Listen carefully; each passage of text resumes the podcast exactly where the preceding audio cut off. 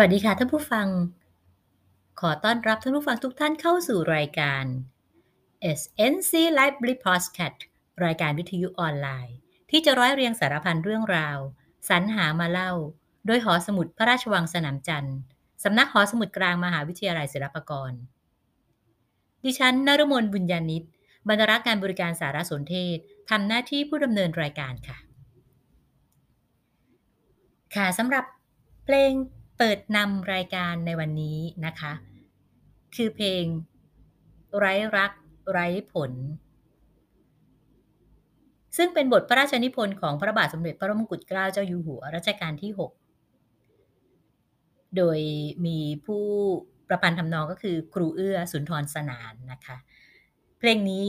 ในยุคสมัยหนึ่งถือว่าเป็นเพลงปลุกใจนะคะของวงดนตรีกรมประชาสัมพันธ์ และสำหรับในวันนี้ที่พี่พร้อมได้นำบทเพลงนี้มาเป็นเพลงนำรายการนะคะ ก็ต้องบอกว่าเป็นโอกาสที่จะขอนำท่านผู้ฟังทุกท่าน เพื่อรำลึกถึงพระมหากรุณาธิคุณของพระบาทสมเด็จ พระมงกุฎเกล้าเจ้าอยู่หัว ซึ่งเมื่อวานนี้ ในวันที่ 25 พฤศจิกายนนะคะก็จะเป็นวันสมเด็จพระมหาธีรราชเจ้า ซึ่งตรงกับทุกวันที่ 25 พฤศจิกายนของทุกปี เป็นวันคล้ายวันสวรรคตของพระบาทสมเด็จพระมงกุฎเกล้าเจ้าอยู่หัวรัชกาลที่ 6 และที่พระองค์ทรงได้รับการถวายพระราชสมัญญานามว่า สมเด็จพระมหาธีรราชเจ้านั้น ก็ด้วยความที่ทรงมีพระอัจฉริยภาพยิ่งในด้านการประพันธ์ อย่างยากที่จะหาผู้ใดเสมอเหมือนในรัชสมัยจวบจนปัจจุบัน และพระอัจฉริยภาพในด้านการคิดอ่านของพระองค์นั้น ไม่เพียงถ่ายทอดสู่งานวรรณกรรม ซึ่งมีทั้งที่ชวนคิด ชวนหัว อีกทั้งยังเปิดกว้างด้านเสรีภาพ ในการคิดอ่านให้กับประชาราษฎรของพระองค์ พระองค์ทรงเป็นผู้นำริเริ่มให้มีการหนังสือพิมพ์ขึ้นในประเทศไทยของเรา และยังมิได้ทรงปิดกั้นคิดอ่าน ของประชาชน ดังครั้งที่พระองค์ทรงประพันธ์โครนติดล้อ และมีข้าราชบริพารประพันธ์ล้อติดโครน ติเตียนล้อเลียนพระองค์ท่านผ่านสื่อสิ่งพิมพ์ พระองค์ก็ไม่ได้ทรงถือโทษ แต่กลับปูนบำเหน็จรางวัลให้กับเขาผู้นั้น ซึ่งกล้าที่จะแสดงคิดเห็น กล้าที่จะวิพากษ์ต่างมุม ในสิ่งที่พระองค์ทรงดำริที่นอกเหนือไปกว่านั้นท่านผู้ฟังทราบไหมคะว่า ระอัจฉริยภาพของพระองค์ท่านนั้น มีความแยบยลในหลากด้านหลายมุม อาทิการเชื่อมโยงงานวรรณกรรมวรรณศิลป์สู่งานสถาปัตยกรรม อันสะท้อนบ่งบอกถึงพระปีชาสามารถยิ่ง สถาปัตยกรรมหนึ่งในรัชสมัย ซึ่งจะเป็นประจักษ์พยานให้พวกเรา ได้สัมผัส นั้นคือพระราชวังสนามจันทร์ โดยมีงานสถาปัตยกรรมในพระราชวัง อันบ่งบอกถึงความเชื่อมโยง ความคิดอ่านของพระองค์ ที่ถ่ายทอดงานวรรณกรรม สู่งานสถาปัตยกรรม ยกตัวอย่างเช่น พระตำหนักชาลีมงคลอาจ ซึ่งเป็นพระตำหนักที่คิดว่าท่านผู้ฟังทุกท่าน หรือนักท่องเที่ยวที่เคยมาสัมผัสพระราชวังแห่งนี้ ต่างจะรู้สึกในความรู้สึกเดียวกันเลย คือว่าเป็นพระตำหนักที่โดดเด่นที่สุดในหมู่พระตำหนัก และพระที่นั่งในพระราชวังสนามจันทร์ซึ่งมีหม่อมเจ้าอิทธิเทพสันกรีดากร เป็นสถาปนิกผู้ออกแบบ จุดเด่นของพระตำหนักองค์นี้นะคะนอกจากที่รูปแบบจะมีลักษณะสถาปัตยกรรมที่มีลักษณะคล้ายกับปราสาท ซึ่งเป็นการผสมผสานระหว่างศิลปะเรเนซองส์ของฝรั่งเศส กับอาคาร half timber ของอังกฤษ โดยดัดแปลงให้เหมาะสมกับสภาพภูมิอากาศของประเทศไทยเรา แต่ท่านผู้ฟังทราบไหมคะว่า สิ่งที่มีมากกว่าสถาปัตยกรรมตรงหน้าที่เราสัมผัสได้ด้วยตา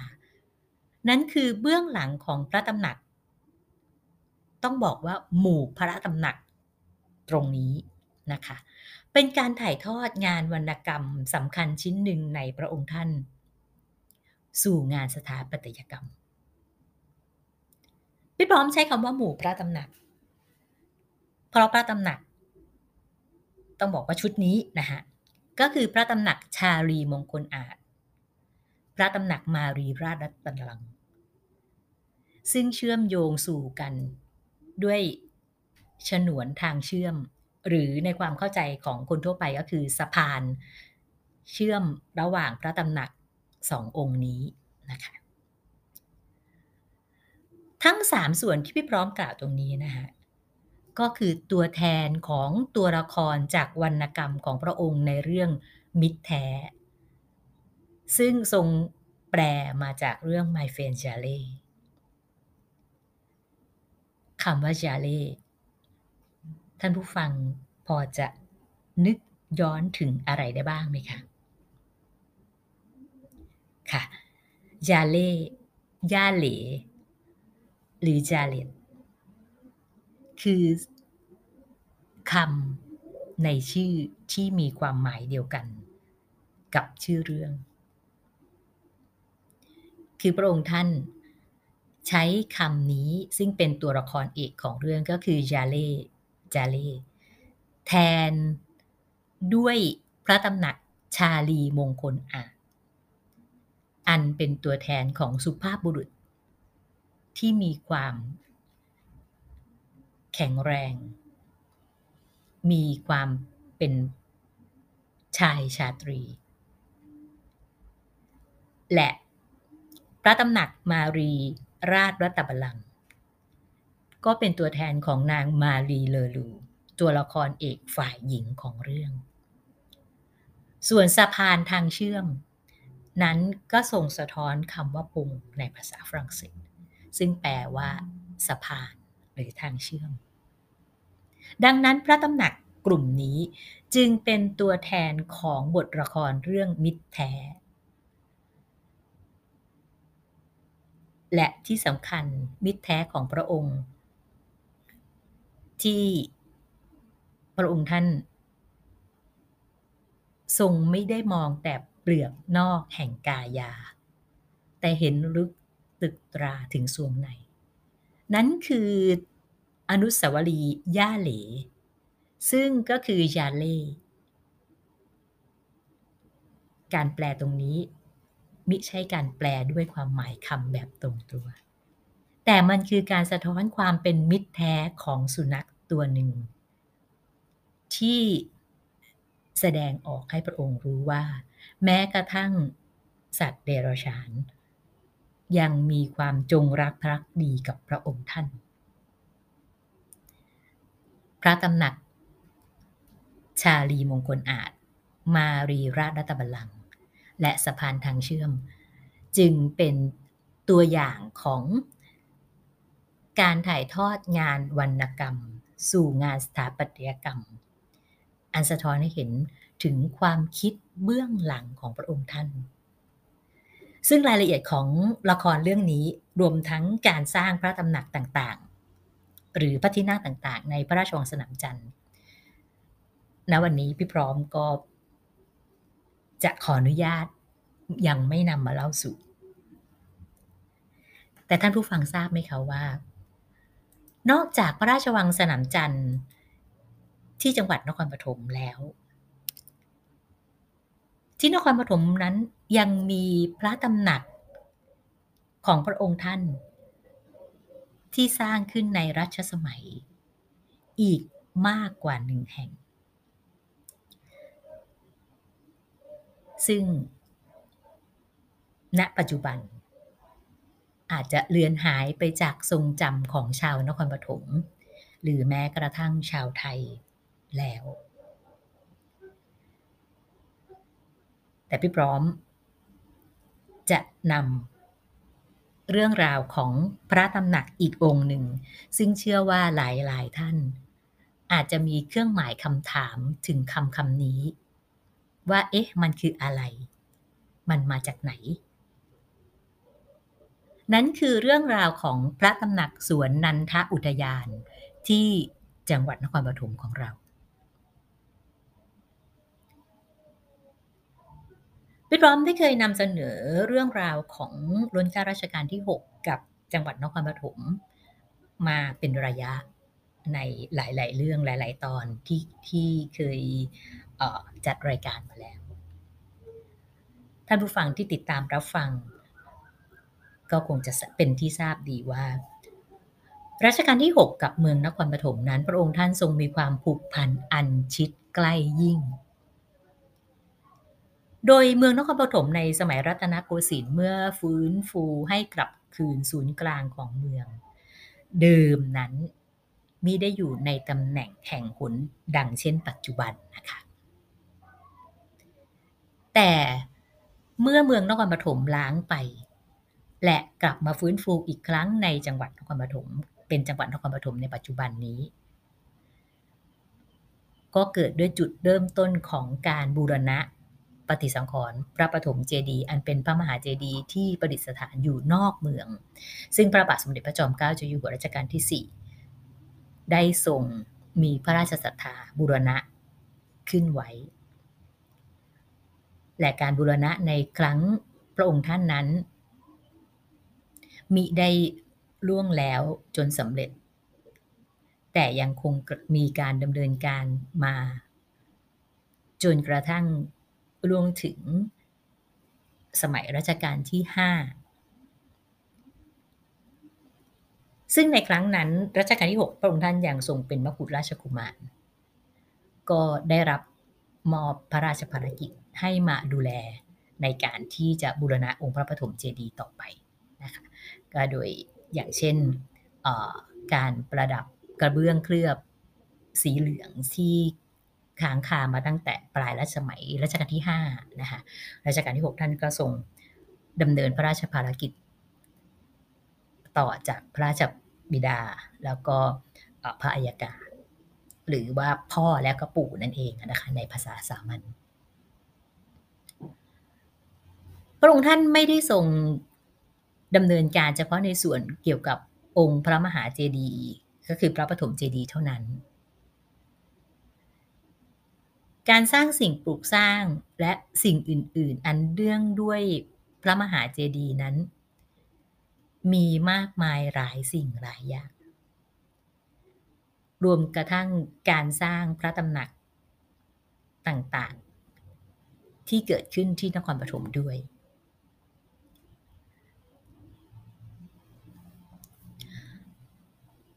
ในส่วนของพระตำหนักที่พระองค์ท่านทรงสร้างขึ้นน่ะนะคะนอกจากในพระราชวังสนามจันทร์ซึ่งมีพระตำหนัก ชาลีมงคลอาจ มารีราชรัตบัลลังก์พระตำหนักทับแก้วทับขวัญแล้ว นอกพระราชวังสนามจันทร์ก็ยังมีพระตำหนักราชฤดี ที่ทรงสร้าง ให้เป็นที่ประทับของสมเด็จพระนางเจ้าอินทรศักดิ์สจี พระบรมราชินี ซึ่งณปัจจุบันพระตำหนักองค์นี้ ก็สูญสิ้นไปแล้วนะคะ โดยพระตำหนักองค์นี้นะคะ ก็คือบริเวณปัจจุบัน หากจะให้ระบุพื้นที่นะคะ ก็ต้องบอกว่าอยู่ตรงข้ามกับวัดพระประโทน หรือในตำแหน่งปัจจุบันก็คือพื้นที่ประมาณตั้งแต่วัดทรงธรรมกัลยาณีนะคะเป็นพื้นที่ที่ไม่น้อยเลยนะคะ จากตรงนั้นไปจนถึงกระทั่งฝั่งตรงข้ามพระประโทนเกือบจะทั้งหมดผืนนะคะก็คือบริเวณอาณาบริเวณของพระตำหนักราชฤดี จะเห็นได้ว่าบริเวณแถวๆนั้น ก็จะมีคำเรียกว่าตรอกวังบ้าง วังจินดาบ้างนู่นนี่นั่นนะคะนอกจากนั้นนะคะในสมัยของพระองค์ท่านก็ยังตัดถนนเทสานะคะ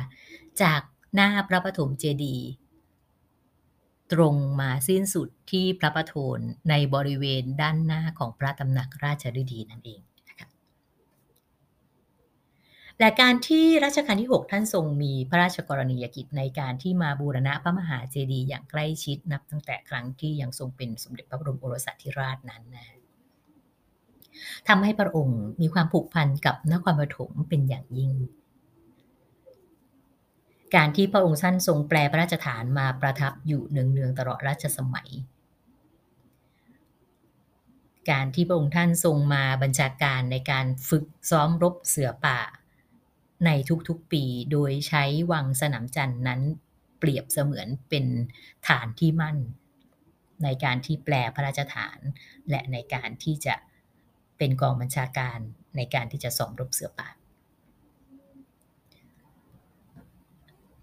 หรือแม้กระทั่งเมื่อพระองค์ท่านสวรรคต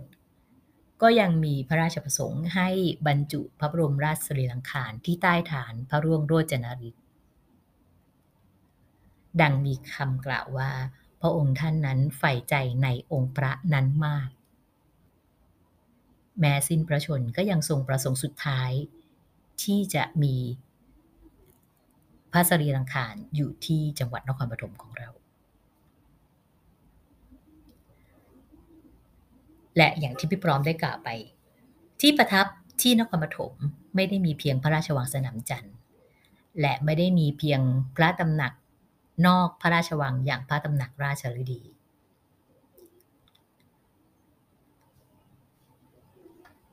ความจากหนังสือเรื่องกำเนิดพระราชวังสนามจันทร์และพระปฐมเจดีย์พระมหาเทียราชเจ้ากับตอนเจดีย์อนุสรของเสือป่าและลูกเสือ ซึ่งแต่งโดยจมื่นอมรดรุณารักษ์ หรือแจ่มสุนทรเวชผู้ซึ่งเคยรับราชการในพระองค์ กับทั้งเป็นเสือป่าในรัชสมัย ได้มีความกล่าวไว้ในหน้าที่6ถึง7ความว่า เมืองนครปฐมนี้ พระบาทสมเด็จพระมงกุฎเกล้าเจ้าอยู่หัว ได้เสด็จออกไปตั้งแต่ยังดำรงพระอิสริยยศเป็นสมเด็จพระบรมโอรสาธิราช ก็ได้เสด็จออกมาประทับอยู่ณที่บริเวณองค์พระปฐมเจดีย์อยู่บ่อย โดยสร้างพระตำหนักไว้ตรงหัวมุมถนนขวาพระ ซึ่งเรียกว่า พระตำหนักบังกะโล มีบริเวณติดกับสถานีตำรวจในปัจจุบันนี้ บัดนี้ พระตำหนักหลังนั้นได้รื้อลงหมดแล้วค่ะ นี่ก็เป็นความจากหน้า 6 ถึงหน้า 7 ของหนังสือเรื่องกำเนิดพระราชวังสนามจันทร์และพระปฐมเจดีย์พระมหาเจราชเจ้ากับดอนเจดีย์อนุสรของเสือป่าและลูกเสือ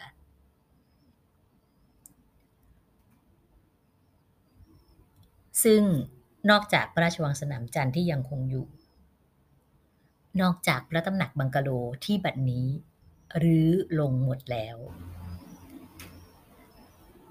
ที่เมืองนครปฐม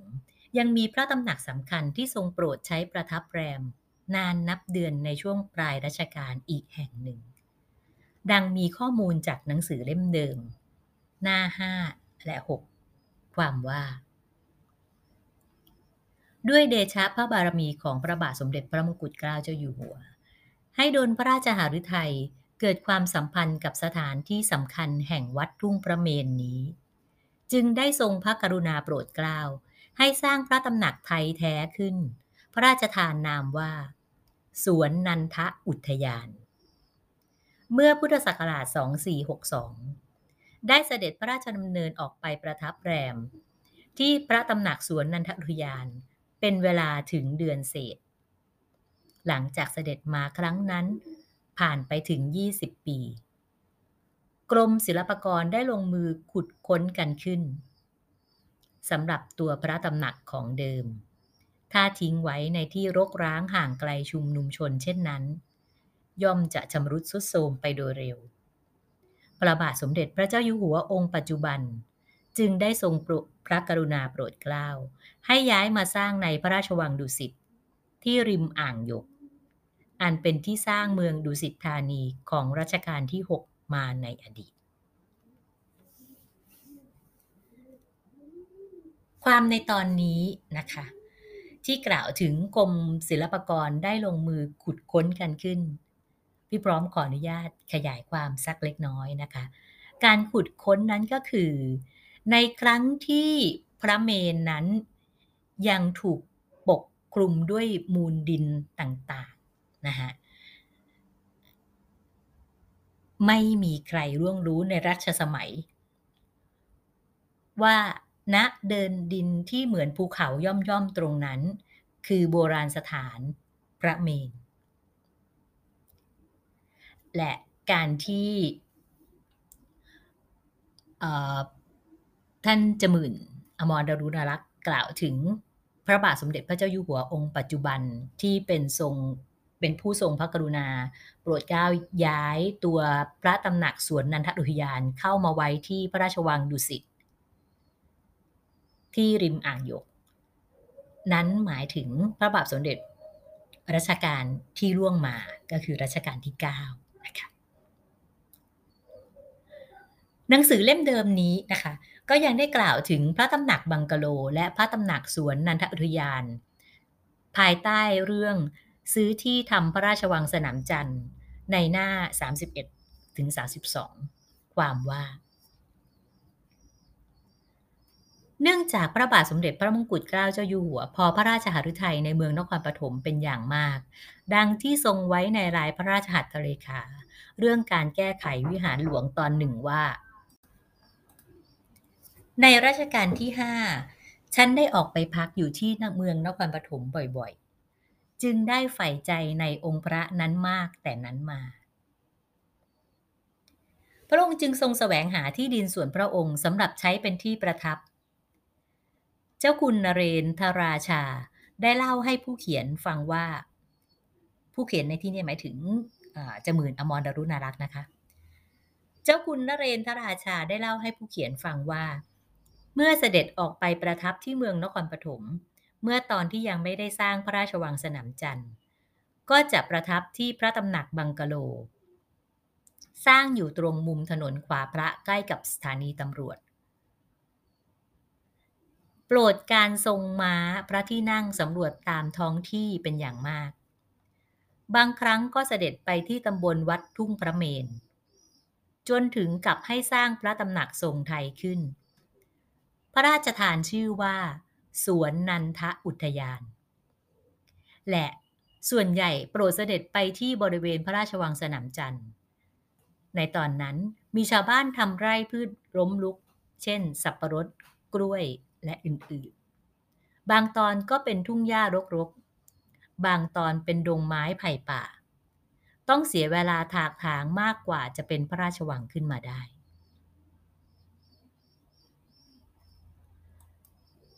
ความเรื่องเกี่ยวกับพระตำหนักสวนนันทอุทยานนี้นะคะ ตัวพี่พร้อมเองนั้นน่ะก็ได้ยินชื่อมาสักระยะยาวนานพอสมควร แต่ยังมิอาจสามารถหาสิ่งใด หรือยังมิได้ทันที่จะ ไปสอบสืบหาตัวบุคคลที่จะสอบถามนะคะ ก็ให้บังเอิญว่าในระหว่างที่ได้สืบค้นข้อมูลเกี่ยวกับพระตำหนักส่วนนั้นอัตนันทอุทยานนะคะ ซึ่งในเบื้องต้นนั้นก็ทราบเพียงว่ามีพระตำหนักแห่งเนี้ย อยู่ที่นครปฐมชื่อสวนนันทอุทยานอยู่บริเวณที่ตำบลวัดทุ่งพระเมน และระหว่างการที่ค้นหาข้อมูลอยู่นั้นเองนะคะก็ระลึกขึ้นได้ว่ามีเพื่อนคนหนึ่งนะคะซึ่งเขามีร้านค้าอยู่บริเวณใกล้ ๆ กับโบราณสถานทุ่งพระเมน จึงได้สอบถามถึงเรื่องของโฉนดที่ดิน เมื่อวันที่ 26 มิถุนายน 2561 ก็ได้สอบถามกับเพื่อนนะคะว่าเอ๊ะเขามีโฉนดหรือมีหลักฐานอื่น ๆ อันใดบ้างไหมที่ระบุถึงคำว่าสวนอันนันต์ที่ปรากฏในโฉนด หรือว่าหลักฐานเอกสารอื่น ๆ ด้วยความที่พี่พร้อมเองนั้นก็เป็นชาวนครปฐมนะคะก็ระลึกได้ว่าบริเวณใกล้เคียงตรงนั้น มีสถานนวดแผนโบราณแห่งหนึ่งนะคะใช้ชื่อว่าสวนอนันต์ ซึ่งในประเด็นนี้นะคะ คุณอานนท์ สิริชัยอะนะคะ ก็ได้ให้ข้อมูลว่า เจ้าของของสวนอนันต์ที่เป็นสถานนวดแผนโบราณตรงนั้นน่ะนะคะ ก็คืออคุณ คุณสวง เป็นผู้ที่ได้ตั้งชื่อนี้มาแต่เดิม และก็ได้ให้ข้อมูลกับพี่พร้อมเพิ่มเติมนะคะว่า พื้นที่ชุมชนสวนอนันต์นั้น กินบริเวณข้ามแยกไฟแดงไปจนถึงฝั่งโรงแรม 99 ซึ่งมีซอยชื่อสวนอนันต์อยู่ด้วย ซึ่งหากหักนึกภาพในปัจจุบันน่ะนะคะโรงฝั่งโรงแรม 99 นี่ก็คือฝั่งที่อยู่ตรงข้ามกับโบราณสถานพระเมนนั่นเองนะคะและภายหลังจากการพูดคุยกับคุณอนนท์ในวันนั้นน่ะนะคะก็ได้คุณอนนท์เองได้สืบพบข้อมูลต่อมาในวันที่ 30 มิถุนายน 2561 ก็เป็นโฉนดที่ดินแปลงหนึ่ง ที่ต้องบอกว่าเป็นผืนดินที่ใกล้กับบริเวณสถานพระทุ่งทุ่งพระเมนมาก หากนึกในภาพปัจจุบันโฉนดที่ดินแปลงนี้ก็จะมีทางหลวงหมายเลขสี่หรือที่เราเรียกกันว่าถนนเลี่ยงเมืองเพชรเกษมนะคะ มาขั้นขั้นกลาง แยกให้ฝั่งทางโบราณสถานพระเมน วัดพระเมน กับโฉนดที่ดินผืนเนี้ยแยกออกจากกัน คนละฝากถนน แต่ความน่าสนใจของโฉนดแปลงนี้นั้นก็คือ ชื่อผู้ซื้อ ซึ่งระบุว่าเป็นที่ดินซึ่งพระบาทสมเด็จพระมงกุฎเกล้าเจ้าอยู่หัว ทรงซื้อไว้จากคนในบังคับสยามสี่พี่น้อง ซึ่งรับมรดกจากพระ ซึ่งมรณภาพ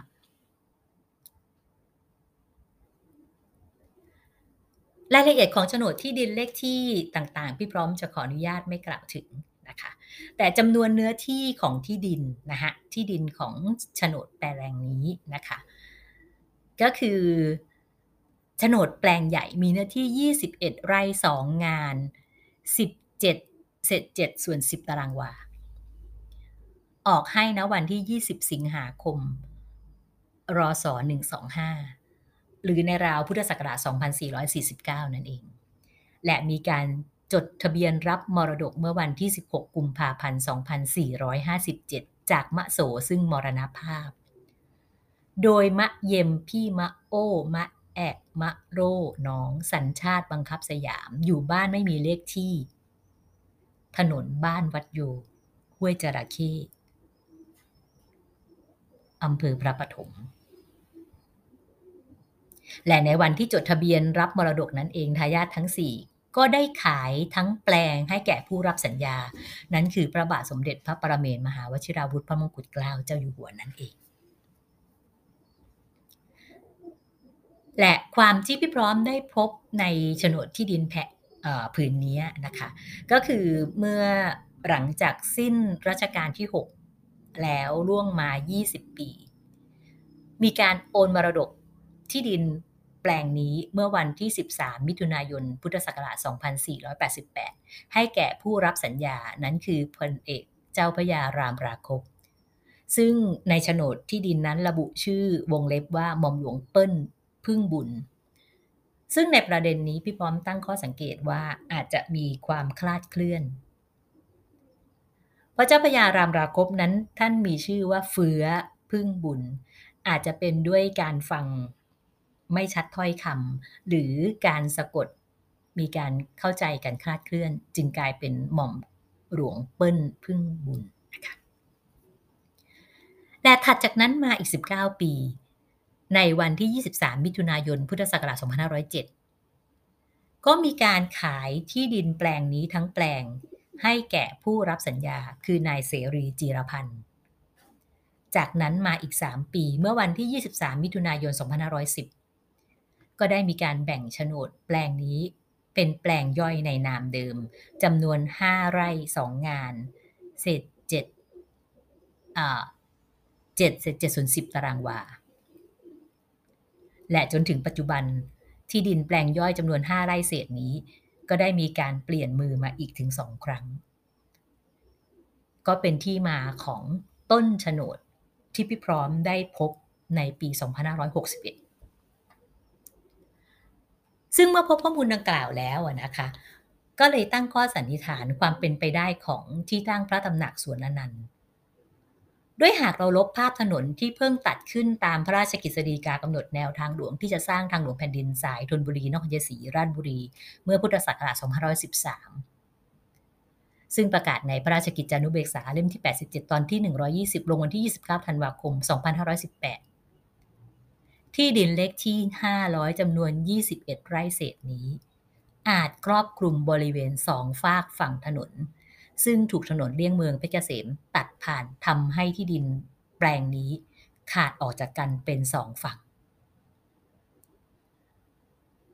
และที่ดินแปลงนี้ ก็อาจจะคืออยู่เคียงกับโบราณสถานทุ่งพระเมน จึงมีผู้ตั้งกิจการส่วนบุคคลเป็นอนุสรณ์ไว้ดังที่พี่พร้อมได้กล่าวไปแล้วในเบื้องต้น แต่อย่างไรก็ตามณวันนั้น พี่พร้อมเองก็มิอาจที่จะด่วนสรุป ด้วยยังไม่สามารถหาหลักฐานอื่น ๆ ที่จะนำมาอ้างอิงสนับสนุนได้เพียงพอ จึงจำต้องพักเรื่องพระตำหนักสวนอนันต์ ไว้ชั่วคราวในเวลานั้นกระทั่งเมื่อใน ปัจจุบัน พี่พร้อมได้มีโอกาสมาทำงาน ในส่วนที่ต้องบอกว่า เกี่ยวข้องอาจจะไม่โดยตรงทั้งทั้งสิ้น แต่เป็นส่วนที่เกี่ยวข้องอย่างยิ่ง โดยขณะที่พี่พร้อมกำลังหาข้อมูลเรื่องการนำภาพพระบรมฉายาลักษณ์ราชพระบาทสมเด็จพระมงกุฎเกล้าเจ้าอยู่หัว ไปประกอบโฆษณายากฤษณากลั่น ก็ทำให้ได้พบข้อมูลเรื่องพระตำหนักสวนนันทดุทยานเพิ่มเติมขึ้นมา ซึ่งเรื่องตรงนี้พี่พร้อมได้เคยเกริ่นไว้ในบทความ เรื่องกระดาษเก่าเล่าอะไรตอนที่สองถึงข้อมูลที่พบเกี่ยวกับพระตำหนัก ซึ่งปรากฏอยู่ในหนังสือของมอมหลวงปิ่น มารากุล ในเรื่องของการซ้อมรบเสือป่าพุทธศักราช 2461 และพระราชวังสนามจันทร์ ซึ่งหนังสือชื่อเดียวกันนี้นะคะบอมหลวงปิ่นนั้นได้แต่งขึ้นสองแบ่งเป็นสองสองปีด้วยกัน ก็คือการซ้อมรบเสือป่าพุทธศักราช 2461 และ 2462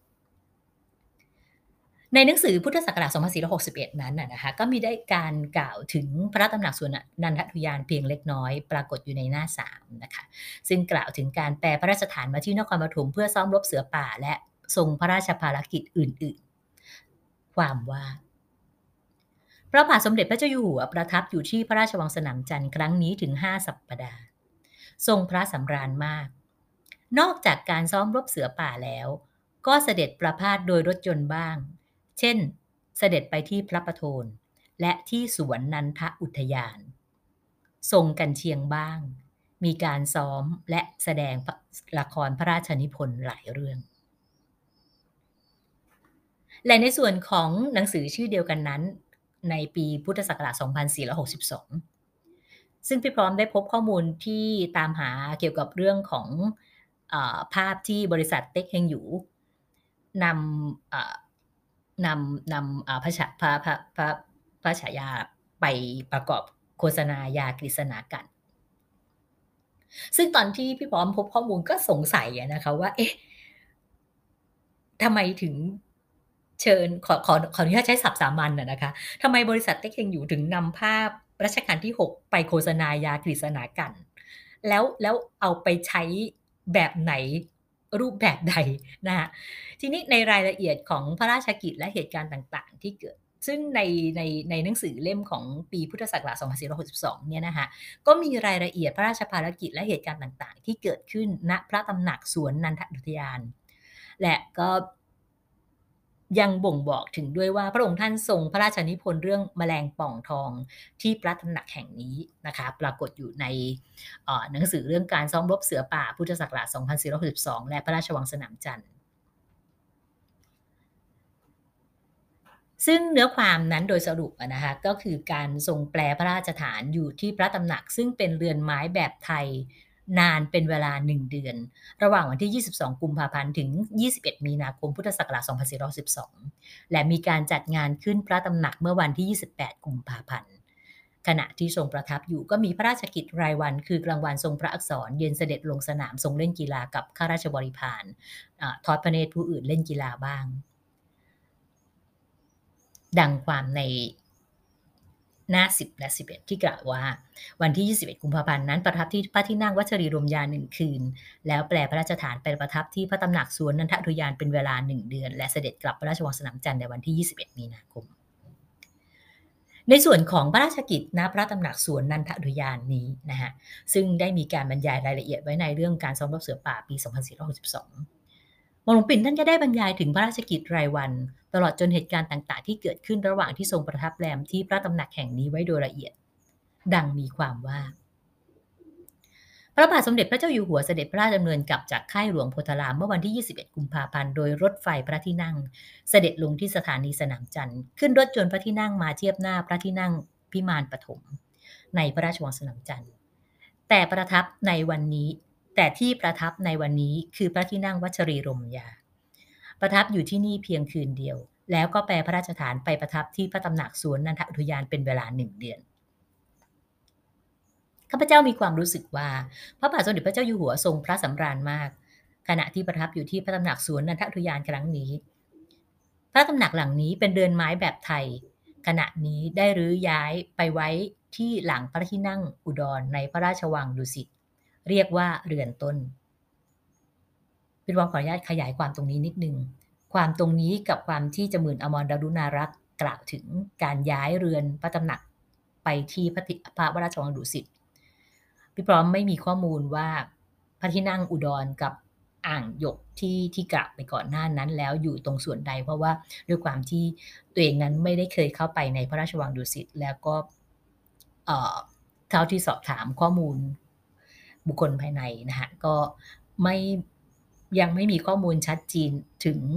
พระตำหนักนันทอุทยาน ซึ่งไปมีชื่อพ้องกับเรือนต้นของรัชกาลที่ 5 ที่อยู่ในในในพระพระราชวังดุสิตเช่นเดียวกันนะคะค่ะและมนุปินท่านก็บรรยายต่อไปว่า ห้องของข้าพเจ้าอยู่ติดกับห้องเสวย มีประตูเข้าออกอยู่ทางด้านหน้า ทางด้านห้องเสวยเท่านั้น จึงมีความลำบากอยู่ในข้อที่ว่าเข้าออกไม่ได้ขณะที่ประทับอยู่ที่โต๊ะเสวย ต้องระมัดระวังในการในเรื่องการเข้าออกอยู่เช่นนี้ 1 เดือน เพราะไม่ประสงค์จะใช้หน้าต่างแทนประตู พระราชกิจประจำวันขณะที่ประทับอยู่ที่พระตำหนักสวนนันทนุยาน คือเวลากลางวัน ทรงพระอักษร เวลาเย็นเสด็จลงที่สนามทรงเล่นกีฬา หรือทอดพระเนตรการเล่นกีฬา ตอนกลางคืนทรงเล่นรำคลัมโบ และทอดพระเนตรรำคลัมโบ มีพระราชกิจอย่างอื่น ๆ มาแทรกเป็นครั้งคราว วันที่ 21 มีนาคมจึงได้เสด็จกลับพระราชวังสนามจันทร์และขณะที่ทรงประทับอยู่ที่พระตำหนักสวนทอุทยานนี้นะคะก็ทรงพระราชกิจประจำวันต่างๆยามกลางคืนก็ทรงพักผ่อนด้วยการเล่นดูการละเล่นบ้าง แล้วก็ทอดพระเนตรการละเล่นต่างๆ ซึ่งข้อมูลตรงนี้นะคะหม่อมหลวงปิ่นก็ได้บรรยายทำให้เราทราบว่า ชาวบ้านที่อยู่ในละแวกนั้น ก็ยังมีโอกาสได้เข้ามาร่วมดูการแสดงในพระตำหนักด้วย โดยมอมหลวงปิ่นกล่าวว่าคำว่าวัวนั้น เล่นเรื่องการแทงวัวในสเปน เมื่อนักแทงวัวออกมาแสดงครู่หนึ่งแล้ว ชาวบ้านที่นั่งดูอยู่ ลุกขึ้นมาอาสาว่าจะสู้กับวัวโดยไม่ใช้อาวุธใด ๆ เลย และนอกจากเรื่องของชาวบ้านที่เข้ามาชมการละเล่นและการอาสาสู้วัวแล้วนะคะ ก็ยังปรากฏว่ามีขโมยนะคะชื่อไอ้ผิวที่เข้ามาลักเสื้อผ้ามหาเล็กข้าราชบริพารหลายวันติดต่อกันนะคะจนถูกจับตัวได้ และเมื่อความทรงทราบถึงพระองค์ท่านก็โปรดเกล้าให้ลงพระราชอาญาและปล่อยตัวไป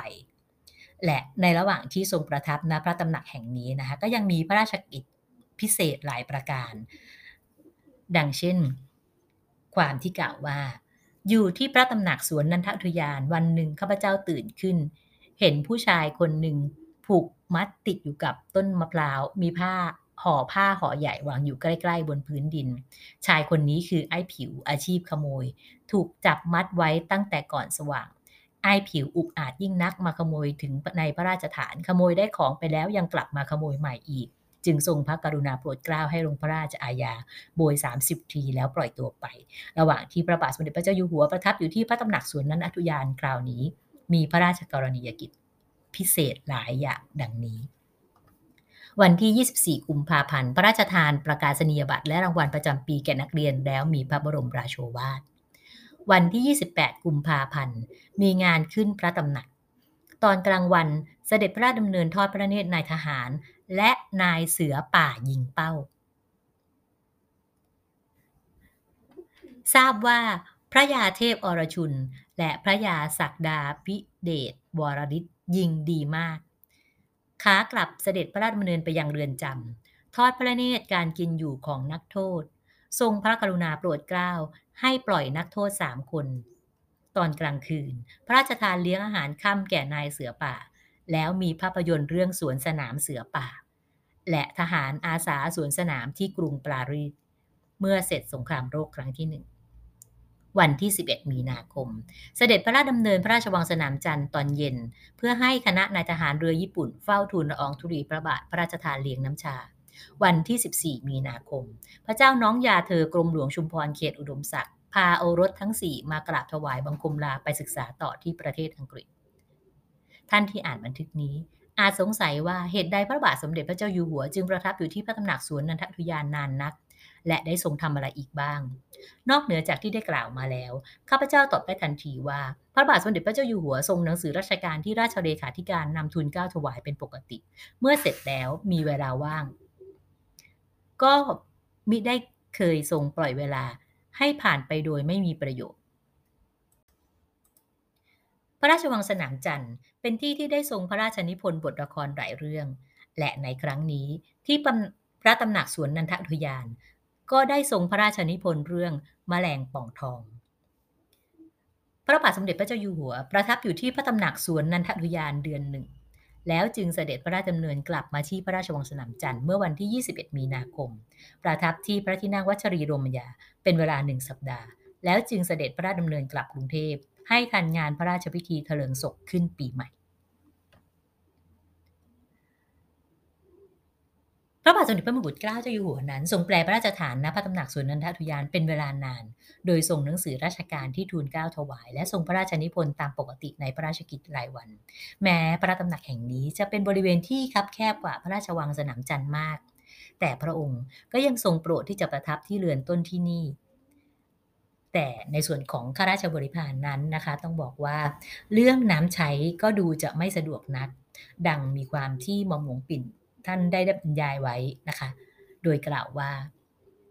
ข้าพเจ้าและเพื่อนๆหลายคนดีใจที่เสด็จพระราชดำเนินกลับมายังพระราชวังสนามจันทร์ เพราะอยู่ที่พระตำหนักสวนนันทอุทยานมีความลำบากส่วนตัวอยู่บ้าง เช่น ในเรื่องอาหาร การอาบน้ำและห้องทำงาน มักจะต้องกลับมาอาบน้ำที่พระราชวังสนามจันทร์บ่อยๆ เสื้อผ้าข้าวของส่วนใหญ่ก็เก็บไว้ที่ห้องณพระราชวังสนามจันทร์ คือห้องในเรือนเรือนหลังสีเทาหลังพระตำหนักชาลีมงคลอาจ พระราชวังสนามจันทร์มีบริเวณสนามกว้างขวางกว่าที่พระหนักสวนนันทอุทยานมาก ฉะนั้นจึงมีกีฬาหลายอย่าง เวลาเย็นพระบาทสมเด็จพระเจ้าอยู่หัวเสด็จลงที่สนามหน้าพระที่นั่งพิมานปฐมเป็นปกติ ด้านหลังพระที่นั่งเป็นสนามว่าวมีคนเล่นกันมาก เพราะลมแรงดี นี่ก็คือรายละเอียดในส่วนที่หม่อมหลวงปิ่นท่านได้บรรยายไว้ในหนังสือเรื่องการซ้อมรบเสือป่าในปีพุทธศักราช 2461 และ 62 และข้อมูลจากหนังสือการซ้อมรบเสือป่าของหม่อมหลวงปิ่นทั้งสองเล่มนี้นะคะ ก็ได้ให้ข้อมูลที่ชัดเจนว่า พระตำหนักแห่งนี้เป็นที่ประทับอีกแห่งหนึ่งในจังหวัดนครปฐมแต่ก็ยังไม่สามารถที่จะระบุถึงตำแหน่งและอาณาบริเวณที่ชัดเจน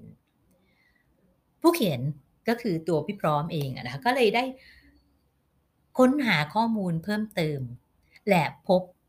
หนังสือที่ชื่อว่า มีอะไรในอดีตเมื่อ 60 ปีก่อน ซึ่งหนังสือเล่มนี้พิมพ์เมื่อปีพุทธศักราช 2523 ดังนั้นหากนับเวลาถอยไป 60 ปีก็จะตกอยู่ในราวพุทธศักราช 2463 ซึ่งก็ยังอยู่ในช่วงของรัชสมัยรัชกาลที่ 6 นั่นเอง ซึ่งหนังสือเล่มนี้ผู้เขียนใช้นามแฝงว่าปฏิสมิตรก็คือหม่อมหลวงปิ่นมารากุลนั่นเอง โดยนามแฝงนี้เป็นนามที่ได้รับพระราชทานจากรัชกาลที่ 6 ซึ่งคำนำของหนังสือก็ได้กล่าวไว้ตอนหนึ่งว่า บังเอิญเมื่อ 60 ปีก่อน ข้าพเจ้ารับราชการอยู่ใกล้เบื้องพระยุคลบาท และได้จดเรื่องราวไว้มากมาย หลักฐานที่ข้าพเจ้านำมาแสดง จึงควรถูกต้อง ในประเด็นของการจดบันทึกของหลวงปิ่นนี้นะคะพี่พร้อมเองนั้นเป็นผู้หนึ่งที่อยู่ในคณะทำงานจัดทำและก็ปรับปรุงทะเบียน สิ่งของในห้องอนุสรณ์ของศาสตราจารย์หม่อมหลวงปิ่นมาลากุล โดยรับผิดชอบในส่วนของกลุ่มเอกสารลายลักษณ์ของหม่อมหลวงปิ่นท่านนะคะก็ พบข้อมูลเอกสารที่เป็นประจักษ์พยานยืนยันได้ชัดเจนว่าหม่อมหลวงปิ่นนั้นท่านเป็นคนที่มีความละเอียดถี่ถ้วน ในการบันทึกสิ่งต่าง ๆ อย่างเป็นระเบียบ และพี่พร้อมก็ ได้นำเรื่องราวเกร็ดเล็กเกร็ดน้อยออกมาเล่าสู่บ้างเป็นระยะระยะบ้างแล้วนะคะ ดังที่ได้กล่าวไปในเรื่องของกระดาษเก่าเล่าอะไรนะคะและในหนังสือมีอะไรในอดีตที่กล่าวถึงเนี้ยนะคะก็เป็นการจดบันทึกเหตุการณ์รายวันในปีพุทธศักราช2462 ซึ่งปรากฏความที่เกี่ยวข้องกับพระตำหนักสวนนันททุยาน โดยมหลวงปิ่นนั้นได้บันทึกเหตุการณ์หลังเสร็จการซ้อมรบใหญ่ของเสือป่าและทหาร รัชกาลที่ 6 ได้เสด็จรถไฟพระที่นั่งกลับจากค่ายโพธารามมายังพระราชวังสนามจันทร์ในวันที่ 21 กุมภาพันธ์ ตอนเย็นได้เสด็จทอดพระเนตรสวนนันททุยาน รุ่งขึ้นวันที่ 22 กุมภาพันธ์ จึงเสด็จไปประทับแรมที่พระตำหนักสวนนันททุยาน ส่วนพระราชกิจรายวันนั้นก็มีการบรรยายคล้ายกับข้อมูลในหนังสือเรื่องการซ้อมรบเสือป่าที่ได้กล่าวไปแล้วนะคะแต่ที่น่าสนใจก็คือ ในวันที่ 25 กุมภาพันธ์ มีรายละเอียดที่กล่าวถึงว่า ตอนเย็นเสด็จประพาสเนินเขาในบริเวณสวนนันทอุทยานคำว่าเนินเขาเนี้ยนะคะก็หมายถึงโบราณสถานทุ่งพระเมน ซึ่งในขณะนั้นยังไม่ได้มีการขุดแต่ง ยังคงถูกปกคลุมด้วยดินตลอดจนต้นไม้ต่างๆ เช่นเดียวกับที่ชาวนครปฐมของเราก็มักจะเรียกโบราณสถาน ในบริเวณนครปฐมอีกแห่งหนึ่งเนี่ยก็คือโบราณสถานวัดพระงาม ซึ่งก่อนที่จะถูกขุดขุดแต่งอะนะคะ บางคนก็เรียกบริเวณตรงนั้นน่ะนะคะว่า เขาพระงาม ด้วยความเข้าใจตามลักษณะกายภาพที่เห็นเป็นมูลดินขึ้นมานั่นเองนะคะและเหตุที่ พี่พร้อมเองสันนิษฐานนะคะว่าเนินเขาที่หม่อมหลวงปิ่นกล่าวถึงในบริเวณสวนนันทอุทยานนั้นเป็นโบราณสถานทุ่งพระเมนนะคะก็ด้วยความที่โบราณสถานแห่งนี้นะคะในเวลาต่อมามีการขุดแต่งในราวปลายพุทธศักราช 2481 ถึงต้นพุทธศักราช 2482 ก็คือหลังจากสิ้นรัชสมัยรัชกาลที่ 6 แล้วถึง 13 ปีนะคะ โดยกรมศิลปากรนั้นได้ร่วมกับสำนักฝรั่งเศสแห่งปลายบุรพาทิต ดังความกล่าวไว้ในหนังสือพระพุทธรูปศิลาขาวสมัยชวารวดี ซึ่งคุณธนิตอยู่โพได้ตีพิมพ์เมื่อปีพุทธศักราช2510นะคะ กล่าวถึงการขุดแต่งโบราณสถานแห่งนี้ว่าเมื่อเปิดดินที่ปกคลุมออกให้หมดแล้วก็ปรากฏเป็นโบราณสถานรูปสี่เหลี่ยมย่อมุมก่ออิฐมีสถูปใหญ่อยู่กลาง และมีเจดีย์บริวารล้อมสถูป และให้รายละเอียดข้อมูลของการขุดพบ และสถานที่พบพระพุทธรูปศิลาขาว โดยกล่าวถึงสวนนันทอุทยาน มีความว่า เดิมมีพระเจดีย์โบราณองค์หนึ่ง อยู่ในตำบลพระปฐมเจดีย์อยู่ในบริเวณสวนนันทอุทยานของสมเด็จ พระมงกุฎเกล้าชาวบ้านเรียกกันมาแต่ก่อนว่าพระเมน องค์พระเจดีย์รูปร่างอย่างไรรู้ไม่ได้ด้วยหักพังเสียแล้ว รู้ได้แต่ว่ามีพระพุทธรูปศิลา เช่นว่า ตั้งไว้ที่มุกพระเจดีย์นั้นด้านละองค์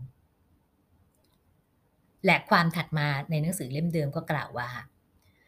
ท่านพระประหลัดทองพระอธิการวัดกลางบางแก้ว หรือวัดคงคาในนามเดิมนะคะ ได้มาเห็นวัดพระปฐมเจดีย์ซึ่งเวลานั้นว่างเจ้าอาวาสกุฏิเสนาสนะชำรุดมาก ท่านจึงพร้อมกับสามเณรบุญสามเณรบุญนั้นก็คือภายหลังก็คือท่านพระพุทธวิถีนายก หรือหลวงปู่บุญที่พวกเรารู้จักกันดีนะคะท่านเป็นมีพระได้รับพระราชทานสมณศักดิ์เป็นพระพุทธวิถีนายกตำแหน่งพระราชาคณะสามัญเจ้าอาวาสวัดกลางบางแก้วนะคะ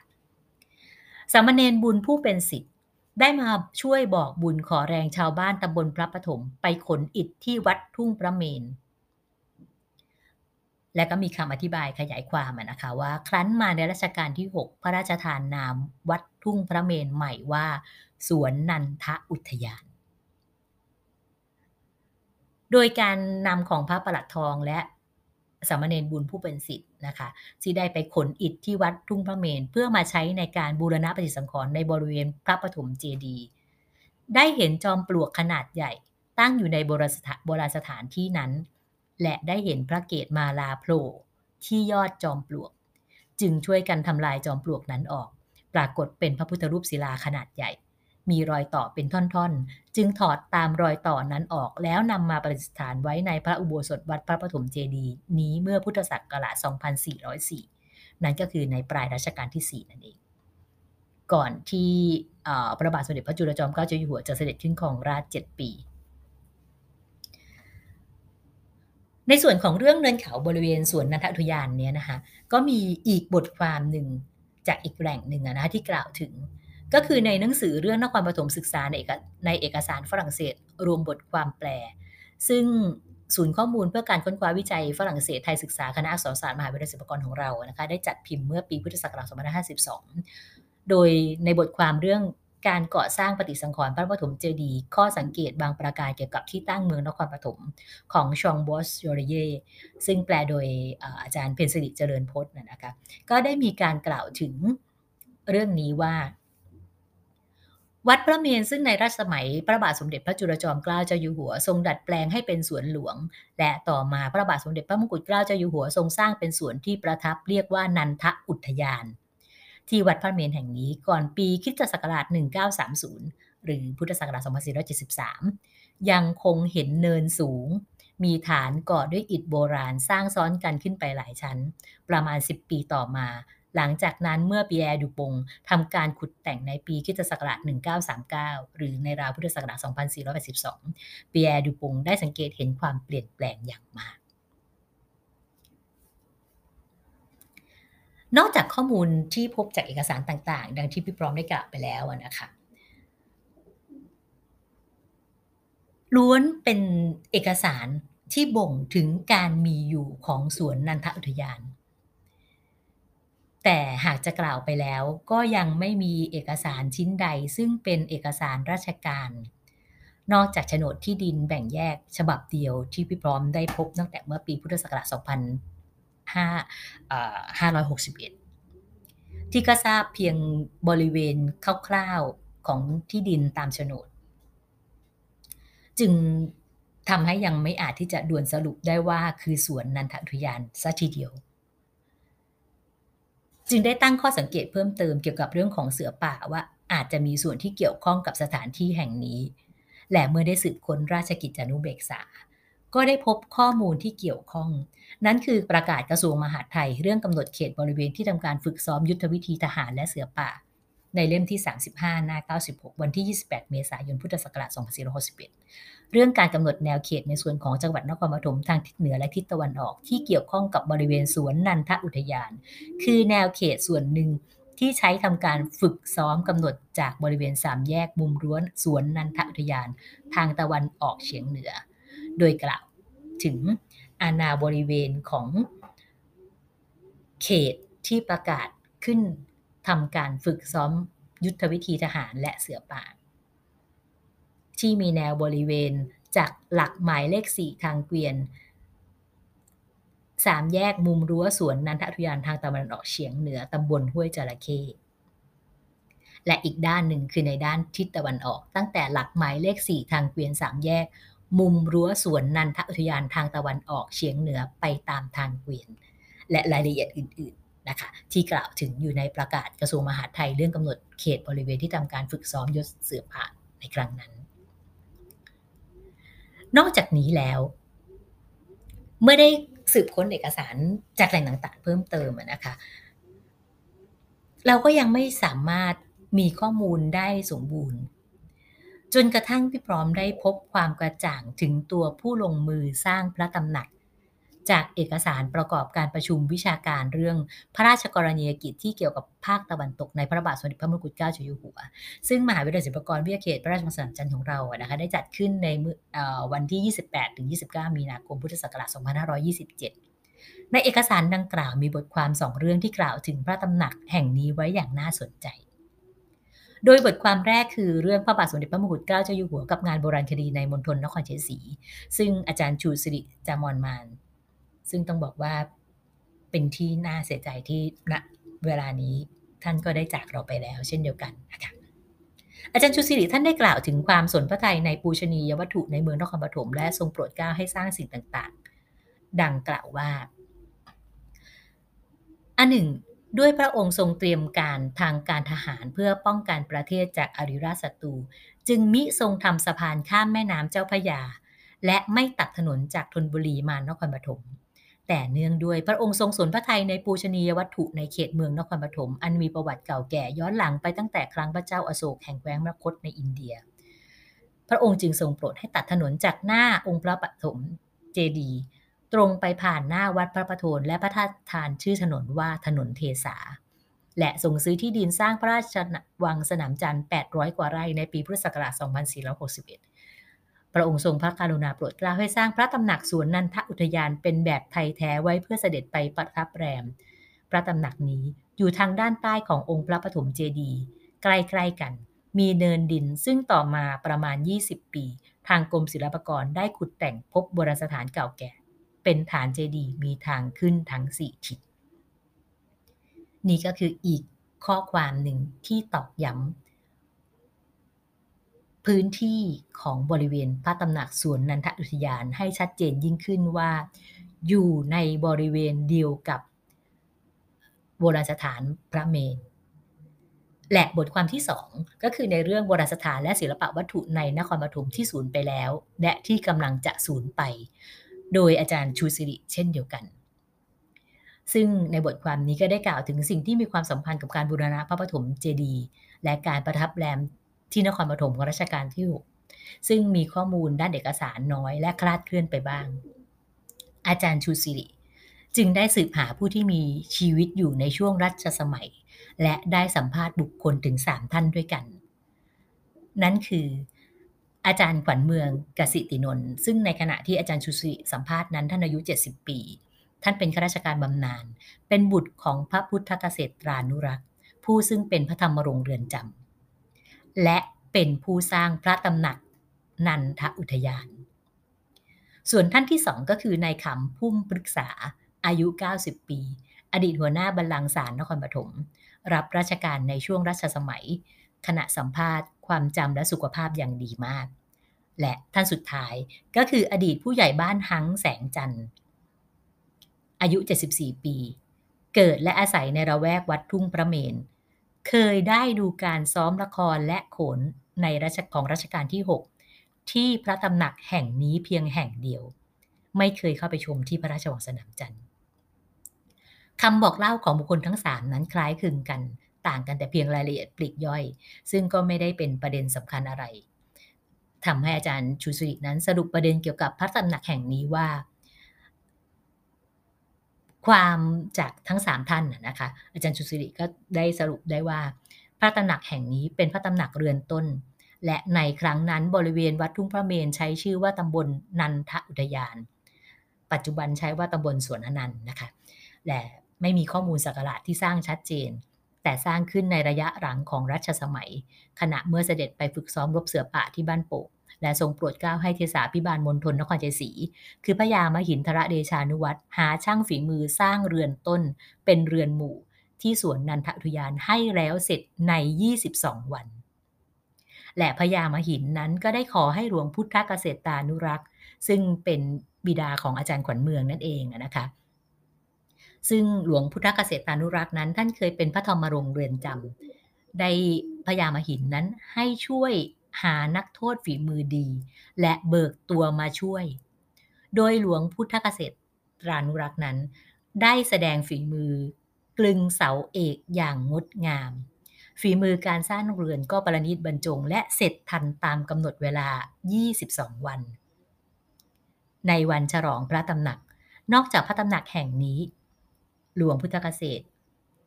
ก็ยังเป็นผู้สร้างพระตำหนักสวนราชดุดีด้วย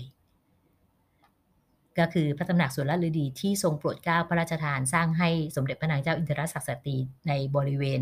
เยื้องกับวัดพระประโทนหรือว่าตำแหน่งปัจจุบันก็คือวัดทรงธรรมกัลยาณีนั่นเองนะคะและในวันในวันฉลองพระตำหนักนะคะหลวงพุทธเกษตรานั้นก็ได้รับอวยยศ นะคะเป็นพระพุทธเกษตรานุรักษ์นะคะและก็ยังมีกล่าวถึงโดยรอบพระตำหนักนะคะว่ารอบพระตำหนักซึ่งเป็นหมู่เรือนไทยมีคูน้ำคนละฝั่งสระมีโรงครัวขนาดใหญ่ มีที่พักข้าราชบริพารเมื่อฉลองพระตำหนักแล้ว ทรงโปรดประทับที่นี่มากกว่าพระราชวังสนามจันทร์ ทรงออกว่าราชการประทับทรงงาน และฝึกซ้อมโขนละครเป็นครั้งคราว